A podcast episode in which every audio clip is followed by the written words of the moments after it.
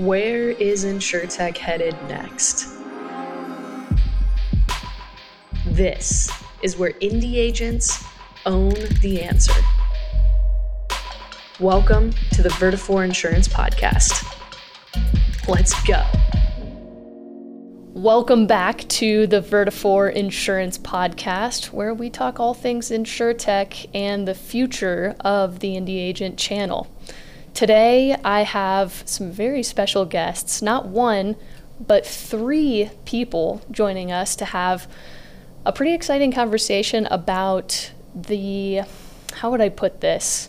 The reimagination of Vertafore through uh, platforming, creating a new foundation, modernizing Vertafore's technology, and uh, who we're doing it with and why we chose that partnership. So, um, with that, let me do some quick intros before we get into the meat of things here. We have the one and only Jace Hopper, who is our VP of Product Management and really heads strategy around our large agents and brokers. Jace, welcome. How you doing, man? Sid, thanks for having me. It's a lot of fun being here. Looking awesome. Awesome. August uh, Butterbrodt is joining us today as well. He is the Director of Product Management, heads up uh, RiskMatch and RefCon, two of our more popular solutions, as well as really brainstorming around the strategy of, of data management and centralization here at Vertafore. August, how you doing? Good, Sid. Good to good to talk to you. Awesome.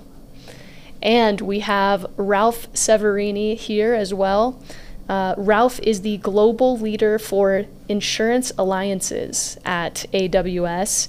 And I am not going to do his story justice. I, I promise you, I am, I'm a rookie here when it comes to uh, the technology.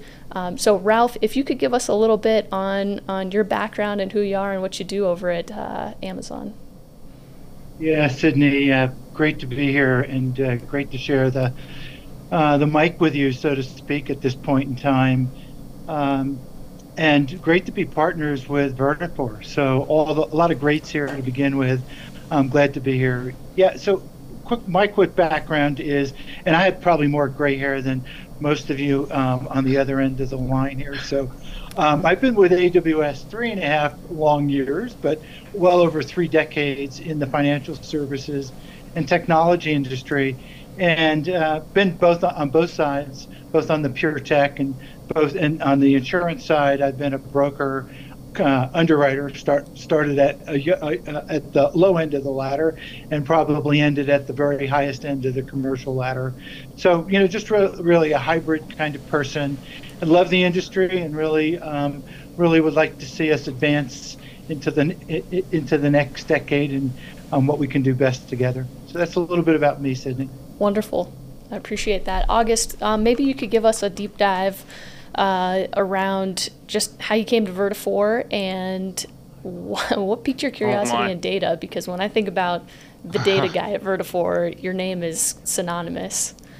Right. Um, yeah, it's interesting. I came to Vertafore about two years ago. I spent almost 10 years in telecommunications, um, worked for a very large uh, TV content provider, and I held a lot of different roles. I um, Started out in IT, handling a lot of the data infrastructure and tech stacks for different lines of business, and then I actually went over to marketing and managed all of their martech stack, and a lot of it had to do with how we handled data to target and acquire um, new prospective clients, and then I ended my tenure there managing a number of different operational type roles and data reporting teams on how we're performing in the field as well as sell through on very specific products. And so I came to Vertafore on this journey mainly because I wanted to get more dedicated into products and data. I had actually applied for two roles at Vertafore, and I chose this one because it was centered around data to begin with. Because, you know, I think forging ahead and building new capabilities all starts with the data itself. So. Agreed. Yeah, and I think it's safe to say there's a lot of opportunity around data at, at yeah. Vertafore. So. Uh, Jace, tell me a little bit about your background and why you chose uh, to come and lead the strategy for our large brokers and agencies. That's a that's a complex strategy. A lot of them are going through a big change right now, and so you've kind of got this balance between guiding the technical conversation, but you know, building those relationships. Why, why, why here? Why Vertafore?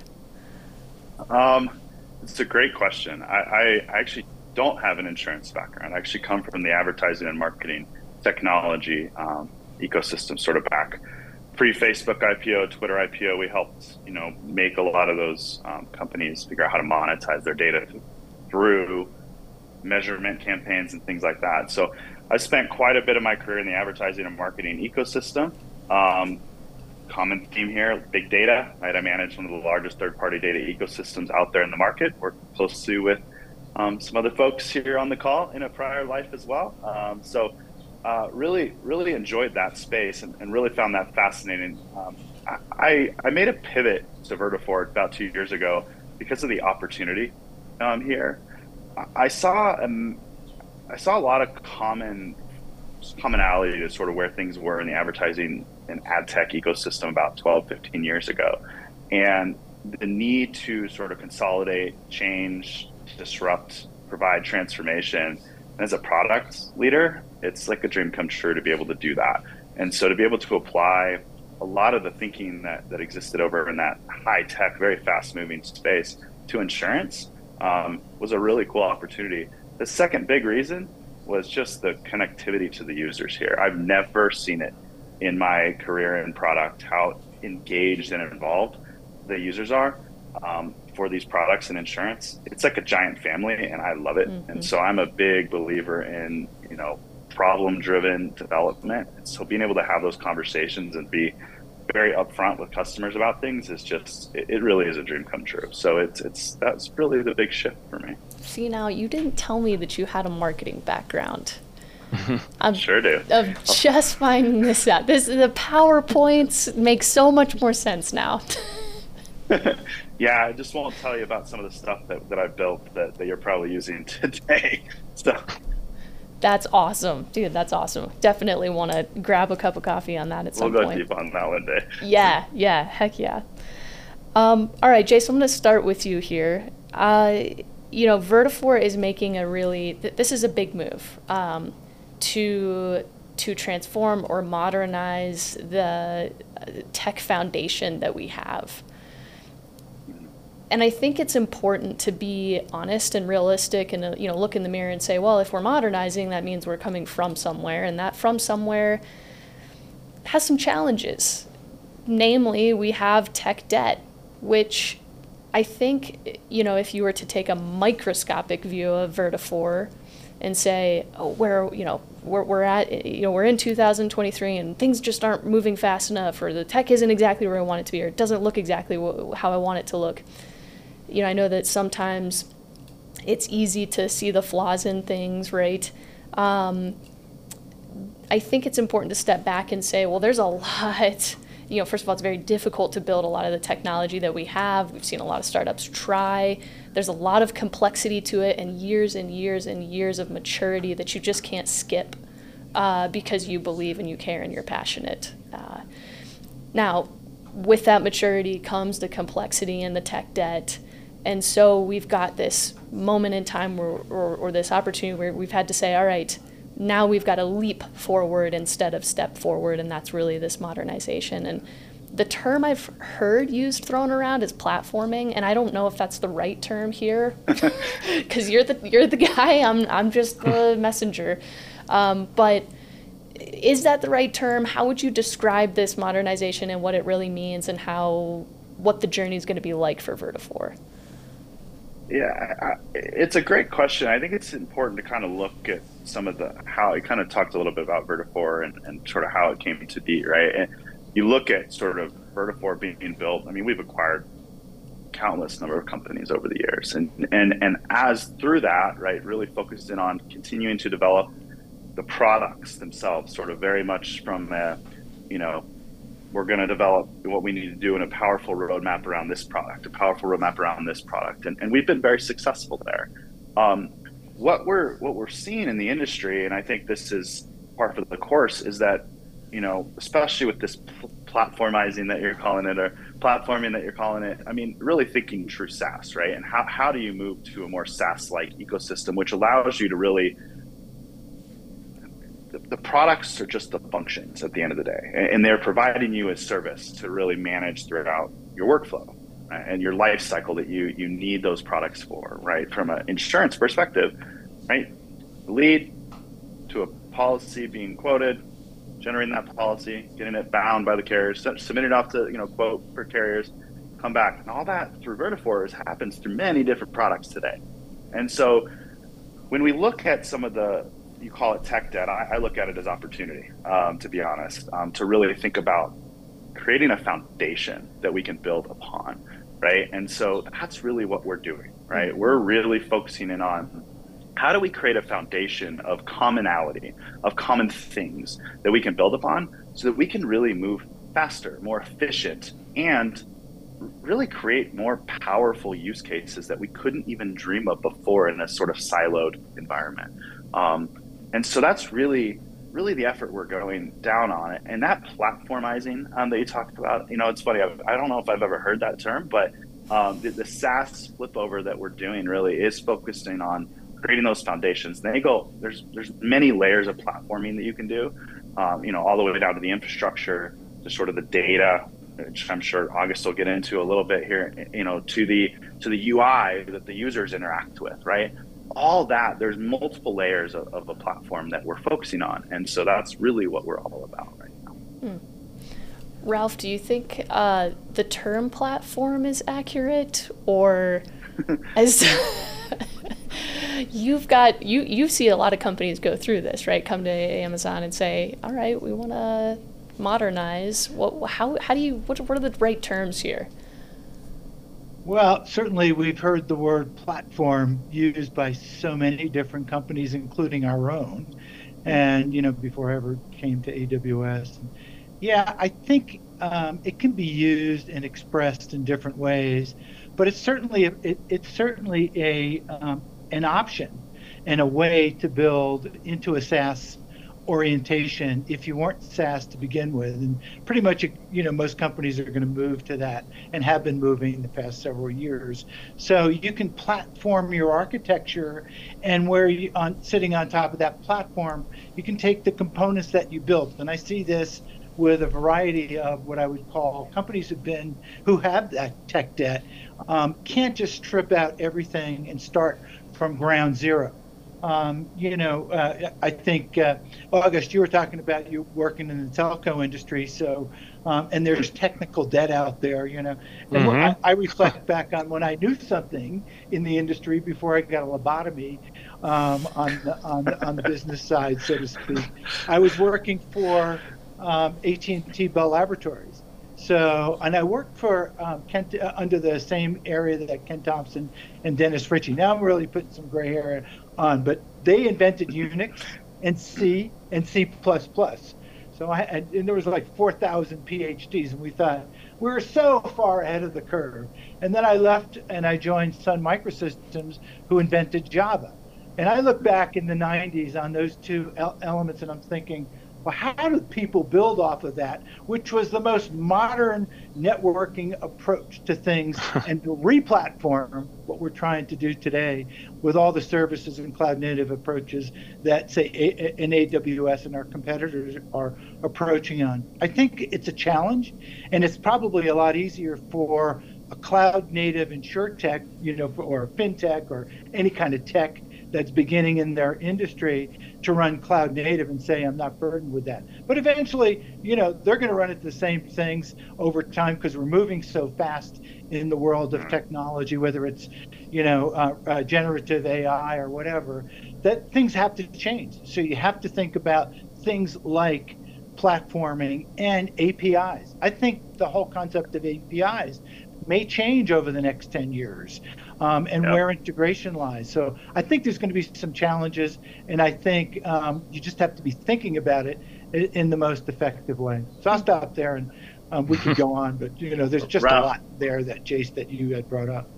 Yeah, Ralph, you hit on a really good point, which I like, which is you know really moving faster, right? And that's really what it's all about: is how do we move faster, right?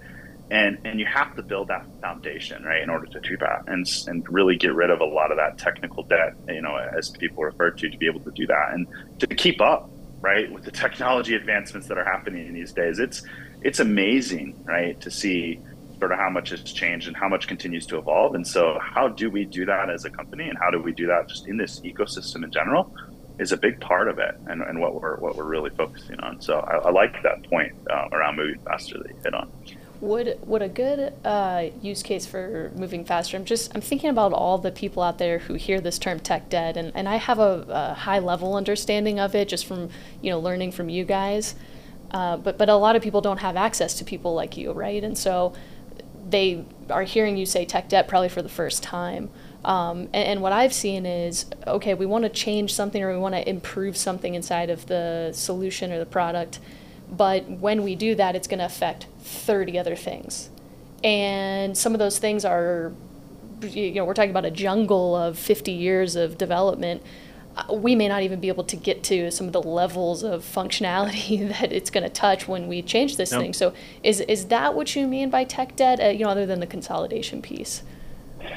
That, that's a big part of it, and, and I think you know really thinking about sort of a product, right, in a siloed mm-hmm. mentality, right. You know, it, I, I, that's why when you kind of bring up the term tech debt, I don't really look at it as debt, right. When it was built at the time, it was the latest and greatest data, you know, set of stuff now we're at a point where you know things have just continued to move and evolve and we've you know acquired more companies and, and, and we as an organization are really thinking portfolio right it's not just about a single product it's about how that product interacts with all these other products and as you develop the roadmap and really uncover the technical components of that right when you do something over here, it's likely going to impact something over here. And so we, we ask ourselves those questions constantly and say, how do we how are we how do we get smart about this? Right? How do we really think about this in a very thoughtful and pragmatic way so that we can we can deliver on the most value as quickly as possible? Are we going to eliminate all that tech debt? No. Hmm. Right? It, it, it's if someone ever told you that, they're they're, they're crazy, right? Um, okay. What was tech debt yesterday is not tech debt you know tomorrow it, right. it, it, it, changes so fast so that's the big shift is really towards that more portfolio thinking where you start to look at the things that are considered tech debt and ask the question what do we need to do to standardize this to a common framework so it's that we're always able to keep up with the latest and greatest makes sense. I'm hearing this sort of bifurcation of initiatives as we talk through the modernization. One one is more what I would call like the front end, the UI, the UX. Uh, piece. And then the other part is the data, you know, the belly. And uh, August, I know you're doing so much work around the centralization strategy. Um, talk to me about what that looks like and and and I think really why it's important um, because we can get into I'm sure essays of really cool yeah, yeah. you know technical diatribes, but why like ultimately why is it meaningful for the end user well I, I think the interesting part is we uh, probably have taken like our first steps in a data transformation strategy in parallel with how we're working with aws and so like if we if you were to use like you know like you know trying to get to mordor we've barely left the shire right now right in terms of like what we're doing.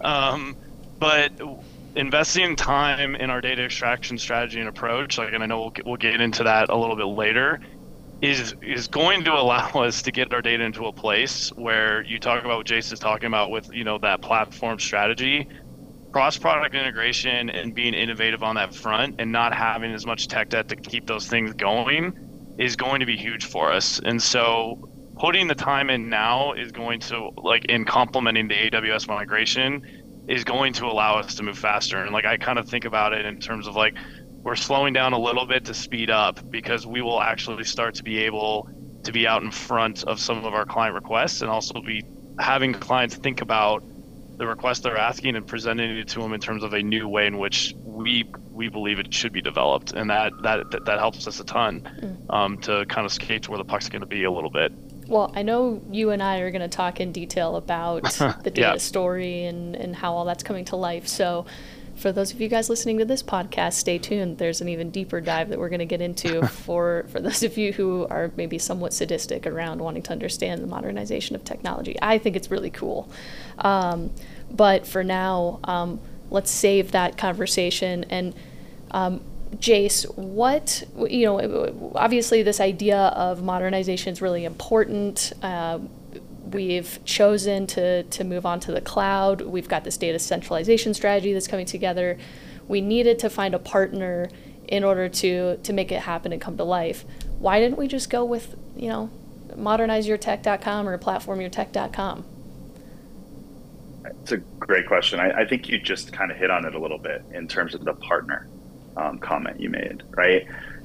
We could have chosen a number of vendors, right, to support our infrastructure. There's a dime a dozen out there, right? There you know, name your cloud provider here, right? Um, you know, there's a lot of them. Obviously, you know, they're they ebb and flow every day. It feels like, and who, who's available. But really focusing in on the partner aspect of it was a big reason for sort of why we decided to go down the path with Amazon and um, specifically, you know, AWS. And and I I emphasize that because you know core values here at Vertafore are very much focusing on that partnership mentality, right? We focus in on looking out for the user, thinking about the user, the what's best for that end user, how do we solve for meaningful problems, right? Really focusing on that.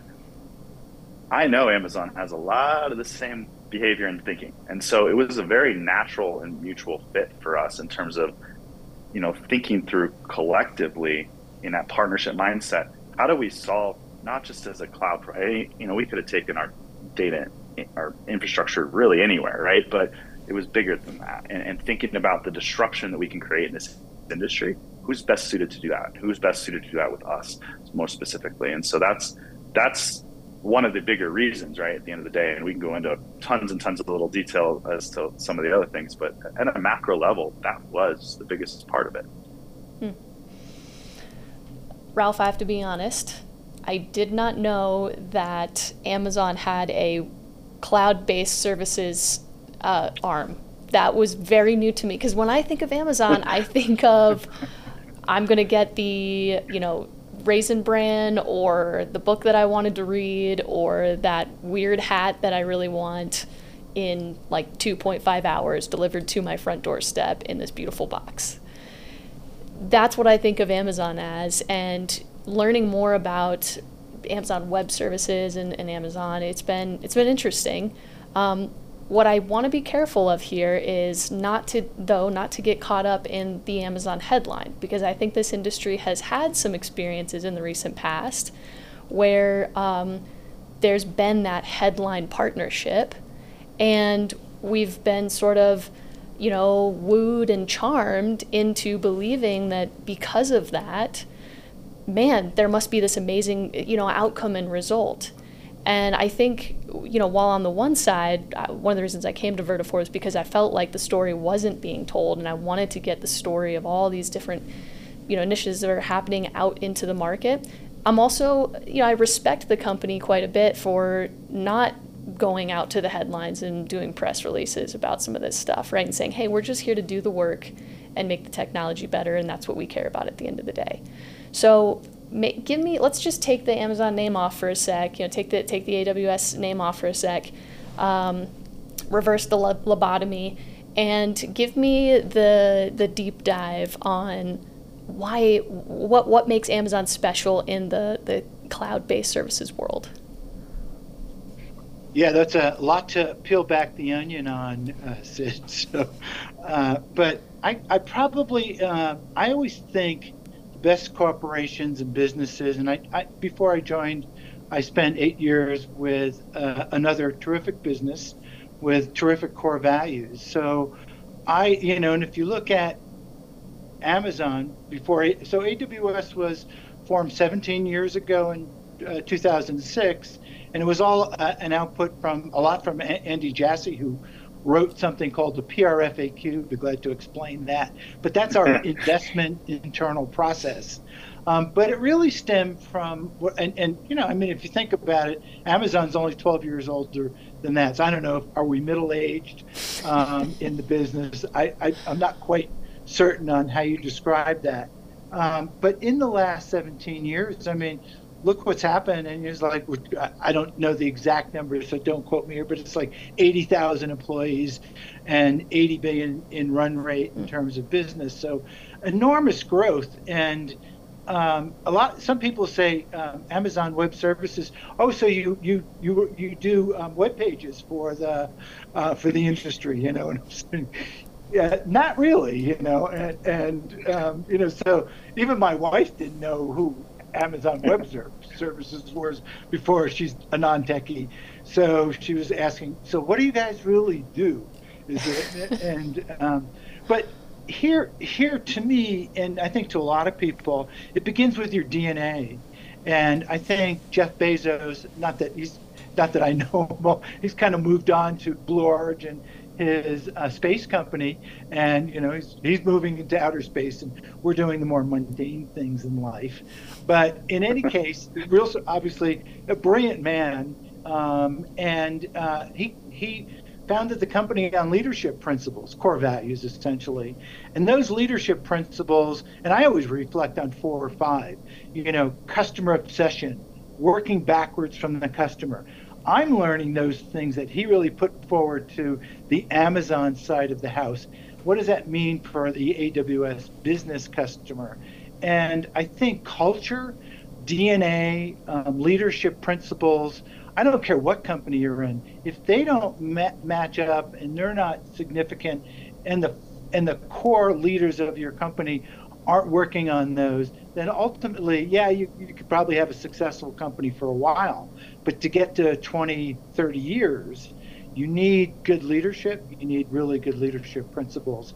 And I think that's where I'm I'm based on um, uh, both for my life and for uh, the business side. And I think AWS does a pretty damn good job of it. I'm not saying other folks, all of us, and I want our partners to leverage off of that and however we can co-build around some of those principles, I think would benefit us and then ultimately working backwards from our industry customers, whether it's agents, you know, I've been a broker, um, uh, you know, an underwriter, all those folks are looking to us to help achieve their goals in life. And hopefully they have similar core values, whether you're at the, you know, call it the Allstates or, you know, the nationwide, just Liberty Mutuals, whatever they are. Those core values, and it's it'd be it, string those together. That's really an important element of building the best business environment in, in, in the world. Mm. Mm. Yeah, and I, I, I do want to add to like when you talk about the core values and going to Jace's partnership, like we started this podcast late because I was late because you have AWS folks on site that are very diligently asking the right questions about our data strategy. And I finally told him, I was like, "Hey, I have to run, but I, I will be back." And they have their sleeves rolled up right now in a conference room with us, and they are engaged. And I think that that's the one thing I like from a like a pure working relationship perspective of where the rubber meets the road. They are help, helping us lean in to optimize how we're leveraging AWS for our data strategy and overall platform. Hmm. Yeah, August, you hit on a, a, probably the biggest point that I look at from this partnership over the last two years that I've seen is just we're helping figure out and collectively figure out like there's a problem here. This customer's facing this challenge. What can we do collectively to solve it? Right. And and and I, I, I know that Amazon is, is rolling up their sleeves, AWS specifically is rolling up their sleeves and building things that we can lean on, right, to help transform this industry, you know, or tools that we can leverage to help maximize the value of our own products. So take some of the reporting solutions, right, that we, we have out there, right? We're not going to rebuild our reporting solutions. We're going to leverage best in breed technology, right, powered by QuickSight from Amazon, right, and, and, and working closely with them to you know work through the challenges that exist within in that product and what they can do to help make it better. We work very close with the QuickSight product team as an example. Um, as as we see challenges in the market we're directly connecting with them and saying hey we need this right? This is a feature to create value for our customers and that's just one small example of so many things that we can start to take advantage of with this partnership it's not just about the infrastructure like i mentioned it before right it's there's a ton of technology and capabilities that we can start just that exist today. And I'm sure um, you know you can speak to it a little bit, um, but that's a big part of this. And so we're trying to take a macro level look at all those toolkits and say, as we're building out this platform, maybe some of those common things that we build out are powered by the tools that Amazon has already built versus reinventing the wheel, mm-hmm. right? And that's a big part of it um, for us as well. So I'm, I'm hey, here. could I add something there? Oh my gosh, yes, of course, of course. um, and and so everything that we're talking about leads me, and we, we, we, we use this phrase "think big" a lot as part of our kind of uh, principles, take ownership and stuff. So ultimately, you know, when we get all the you know the uh, the basic blocking and tackling done together, which is going to take a bit, but during that, you know, we should have an, we should have another swim lane next to that, saying what can we do together to think big for the for the agents and and brokers and our and our common customers. Um, let's not limit ourselves. And I think it's our responsibility again to get into a room, and maybe with some of your you know our common customers, your customers, and and I'm sure you do that anyway. But um, you also have us to sit in there with you as a co-partner. And they, you know, I, I just think we owe it to ourselves and the industry to think larger than ourselves, and that requires um, that requires commitment, um, consistency, cooperation, all the things that a good partnership and relationship require. But it also thinks, you know, thinking out of the box a little bit, and uh, again, working backwards from the from needs of the industry, not just tomorrow, but you know, five years from now. Yeah. And we'd love to have we'd love to do that with you, and with our common customers here.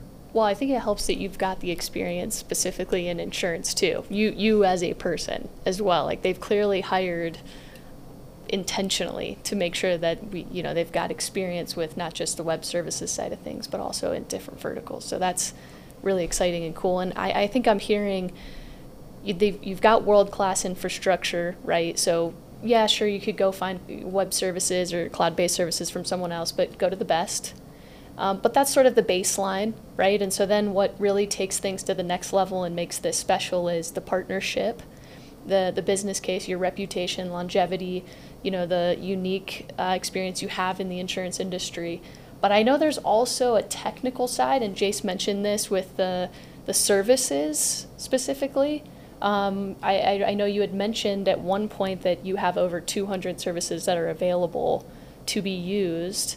Uh, could you go into more detail around what some of those services are and, and even some that are being used in the insurance industry currently?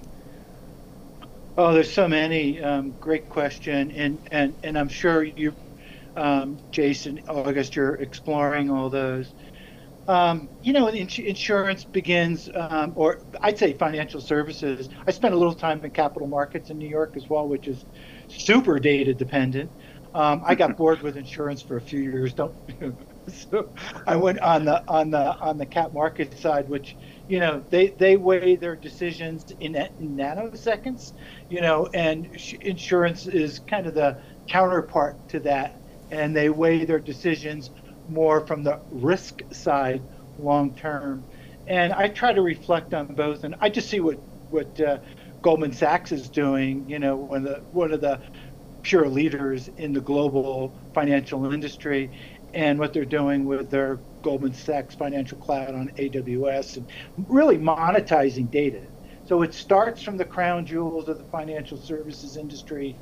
And August, I think you know you're leading into that, but the data in the industry um, and across financial services um, has been siloed for you know decades. Um, it's still siloed for the most part, how do how do we um, open up those silos? Uh, and so for AWS, a lot of our initiatives have, have been around data lakes um, and something called Redshift. We'll get into that. Um, some of, uh, there's literally hundreds of names here, but where you can t- where you can you know, mesh data in large amounts from different external and internal internal systems, whether it's your policy admin system or whether it's it's some maybe you're pulling data in from Verisk or you know Lex, you know the the industry leaders in collecting data. But there's so much more, and being them being able to slice and dice of that with kind of the what we call SageMaker tools, just like it sounds. It's you know being smart about uh, of things and, and then being able to use that in terms of what, what every insurer wants to do and what every business in financial services, cap markets, uh, banking, or otherwise. And that's to predict the future. Can how fast can you predict the future with the data that you have? And so much of our data, I'm doing a lot of work on cyber insurance right now where there is no past. It's only today mm-hmm. and the future. And there's mounds of this dark web data combined with, you know, um, business data, and it doesn't fit any actuarial models in the past. So, you know, there's no, you know, I can't build on this stuff. I have to like think differently. When I was saying think big, um, um, that that's one area that I think we could allude to. So it's data, you know, prediction. Um, every insurer wants to be able to get ahead of that curve, and it's not only prediction. You know, I'll put my old underwriting hat on. It's not only that prediction. Um, you know, you want to be able to, you know, price rate, um, you know, risk properly. You know, you you want to eliminate the risks that are bad and you want to use that data for, to that effect. And I think, and then the other side is that, of it is use the data to get better insights. So a lot of what we've done on both data and insights have taken we've taken some of the tools at Amazon. So Sid, you know, you've been talking about that um, exactly. What what you know, what did Amazon bring to the table? Well, they were doing that with the customers, and you brought it up you know, individual customers and consumers. A lot of those techniques were brought forward um, into AWS and now applied to our business mm-hmm. customers. Mm-hmm. And, and, I think all of those are the necessary ingredients to go forward in, in, in a yeah. biz, business context. Again, well, I think to, I think to take your what you just said and put it in the context of Vertafore, we have an extremely talented data science director and team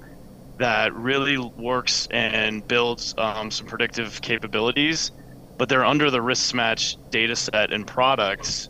And when we think about this extraction piece and you know deploying new features faster, Chad's going to get his hands on that data set in AWS across all the different things. And if you think about deploying new features and the velocity that Jace was talking about, you know, those are the features that we're thinking about that he would then get his hands on, his team would get his hands on to bring that forward. So future podcast topic, Sid, is getting Chad on here just to put that plug in and just talk about all the advanced capabilities that we can do that some clients may not be thinking of um, in general. Simply put, right, moving it to more of a guide me mentality versus and, and being able to, you know, help you know help me versus me having to figure it out, right? I think that's there's that's a big shift, right? That I think we're starting to see um, in the industry. I mean, you talk about the risk prediction stuff. I mean, insurance, you know, shifting away from being a I have to know what I want versus being more of a risk centered mentality. No, this is what you need. I mean, here in Colorado, an example, like fires that came up, you know, not too long ago, are forcing a lot of customers, myself included, right, to even ask the question like, "Am I insured enough?" I shouldn't have to ask that, right? Mm. I, it should be very upfront for me as a customer, right? Um, of somebody. And so I think that's where a lot of the data that, that, that we're leveraging, you know, through the, through the powers of what we have with Amazon, what, um, what August and team are, are doing with the data lakes and the data modeling, like all that starts to lead towards more of that guide me um, concept, which is, is a huge shift, right? And, and, but a good one and an important one. I mean, listen, I've seen refrigerators that can tell you when you're out of milk. So my my favorite example is Google Maps. Like I get in the car, right, and I, I don't have to do anything, right? It just tells me uh, it's going to take you 10 minutes to get to this destination. It's it's yeah. guide me, right? It's yeah. it knows me. It's predictive, um, and that's such a it's such an important aspect of, of, of especially insurance, right? As we're moving towards um, more modern technology and really thinking differently. Mm-hmm. Oh, I was just going to say, um, I'd love to show. You know, we could probably go down the IoT route as right. well for at least an hour. Um, we have the whole division focused on that, but um, so I, I was uh, listening to somebody else, a major player in the industry, an executive, talking about uh, IoT two weeks ago, and uh, but the numbers are astounding.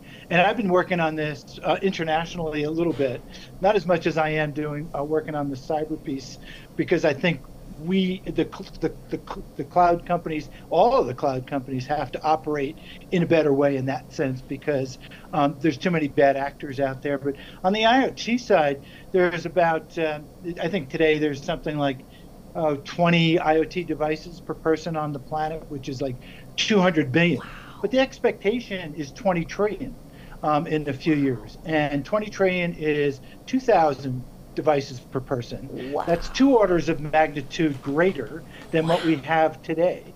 So we don't even have the, you know, so to analyze that instantaneous nanosecond data coming at us, let's say we're using water sensors in, um, you know, your homes, water sensors in commercial buildings, which is the most frequent source of property claims. Just a simple thing like that, um, and, and, you're going to be we're going to be collecting mounds of data instantaneously. We'll literally probably need quantum computing and qubits to process this. No one's at that level um, at this point. By the way, quantum computing, um, we might we might be tapping into um, what is it, black holes at some point because they're the pieces. I mean, talk about the future here, you know, um, in terms yeah. of being able to to process mounds of data, and it is partially the data. And can we use that to improve our lives? So again, can it ward off, you know, a, a water leak in your home when you're off on vacation? You can't you're not there, mm-hmm. you can't see it, or even you know, we had a water. We thought we had a water leak in our in our attic here, and um, we had to call someone in and say, you know, is it actually leaking from? But you know, wouldn't it be great if somebody just if there were sensors up there because you can't get up there easy. I'm just giving you my example, um, which mm-hmm. happened recently, and I'm going, well, we can't get up there. I, I can't. I'm not going to crawl through that little hole, and even if you do, you can't eye- eyeball it. So wouldn't it be great to have things like that? You know, the car of the future. There's a bunch of sensors in a car um, wouldn't it be great if an insurance company could say, I know where that accident is at the minute that it occurs, um, where it occurred, maybe who was in the car, um, and how much damage occurred on it. And within 20, maybe 24 minutes, not 24 hours, you got a check out to the claimant. I just yeah. think there's so much area that we can help our agents and insurers on that we're just, you know, we're, we're still a few years away, but um, mm-hmm. Think about the possibilities here. Well, and that foundation, right, to create the connectivity, right, is so important, right? As you think about all these this crazy complicated world and new devices and, and the amount of stuff that we're continuing to do, you don't have that foundation set up to connect all that stuff in a seamless way, you're not ever going to be able to take advantage of it, right? And so that's a big part. Just kind of bringing it back to that whole platform concept. It's that's a big part of it, right? We set ourselves up so that we can think bigger, right? We can think beyond, right? What we can think about today. What is the what is the change that we can create? What are those creative things? I mean, that would be awesome if I get a check for something 24 minutes after I had an accident. That would be fantastic. um, but that's that's the core crux of this whole thing is is how do we take advantage of all that technology, right, and move at the same pace and the same speed, or as close as possible to it, as things are continuing to develop and market and and think differently about it and think bigger. So that's a big kind of tying that all back, right? It, it's kind of see right from from sort of why this is such a big shift for for us and why we're doing it. So. That well, that was going to be my. We can imagine the future, but we still have to bring it back to the foundation. So we have to do both. You know, continually imagine, but you know, build all the fundamentals. Sorry, Sydney. no, that. no, you wrapped that up much better than I did, so I appreciate it. Um, and I guess you know, just to conclude, to to Jason August, there's a lot of opportunity here. There's a lot of hope uh, for. You know, I think about my dad's agency. My brother's taking it over. My brother can't run the same agency my dad's been running. He's got to run a different agency. And today, the biggest uh, opportunity and challenge for him is going to be technology. So, for you know, where where are we at today in terms of getting to this new world? Um, and I, I guess to to tee up here, because I think what's before I came to Vertafore, I used to be one of those people who said, "Why can't they just move faster? Why can't they just build this stuff? You know, in in like the snap of your fingers." And what I've learned is that there is so much thought, intentionality, road mapping, planning, bringing teams together. How does this affect within, you know, products within Vertafore, outside? I mean, you have to think about so many different things. And then you have to go build it and execute it, and things go wrong because we're only human. And now you're, you know, sort of you know you're you're moving forward but maybe at a slightly different pace. So there's just so much complexity in this world that i don't think people can really understand unless you you step into it. Um, so i do just want to say that to, to those agencies who are um, listening. But where are we at today in terms of that foundation? When do you think that you know is is going to be at a point where we can start bringing in some of these more creative uh, innovations I mean, from my perspective, I mean, it, it's it's our, it's already here in many cases, right? We we've created what I I use I like to use the term the flywheel effect, right? So you know you're on a rower, right? It takes that first couple pulls, they're they're hard, right? As soon as you get that flywheel spinning, it's cranking, right? And you just doesn't require as much to keep that same momentum going.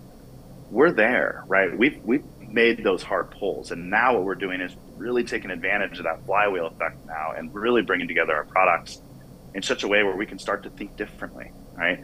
And now this is going to, you know, be something that evolves, you know, over time. But this is not something that is all of a sudden, oh, and on this date, you know, a year from now, this is when it's all going to be. It's here, right? We've already moved many of our products to AWS. We've already incorporated some of the, the technology that AWS brings to the table, like QuickSight for BenefitPoint, right? We're already taking advantage, and August can take speak more of this, some of the data stuff. It's here, right? And and that's the big thing to keep in mind is that now we can start to be like, hey, how do we think differently now? And so that's where a lot of our brains, you know, August and I are spending a lot of time in how does this change things, right? Um, because that flywheel actually we've, we've created and it's it's it's now spinning. Wonderful. Guys, thank you so much. I can't tell you how much I appreciate you carving out time to share the story of what's going on. I know that you can start to see it come to life with Jace, your products, with Sagitta and BenefitPoint and uh, you know WorkSmart and August. A lot of the uh, m- machine learning updates that have been coming out with RiskMatch. But again, just being able to shine a light on everything that's going on is is amazing. So, thank you guys and Ralph, you're awesome, man. I just I'm so glad I got to spend some time with you, and I hope this isn't the last time. It won't be. I think if we're going to do something here, Sid, you know, we should be doing this once a year, and we should have something that we can bring to the table next year or six months from now, whatever that might be. And I know next week we're going to have a workshop together. Um, uh, this is th- that will be a really good follow up on this conversation, in my opinion.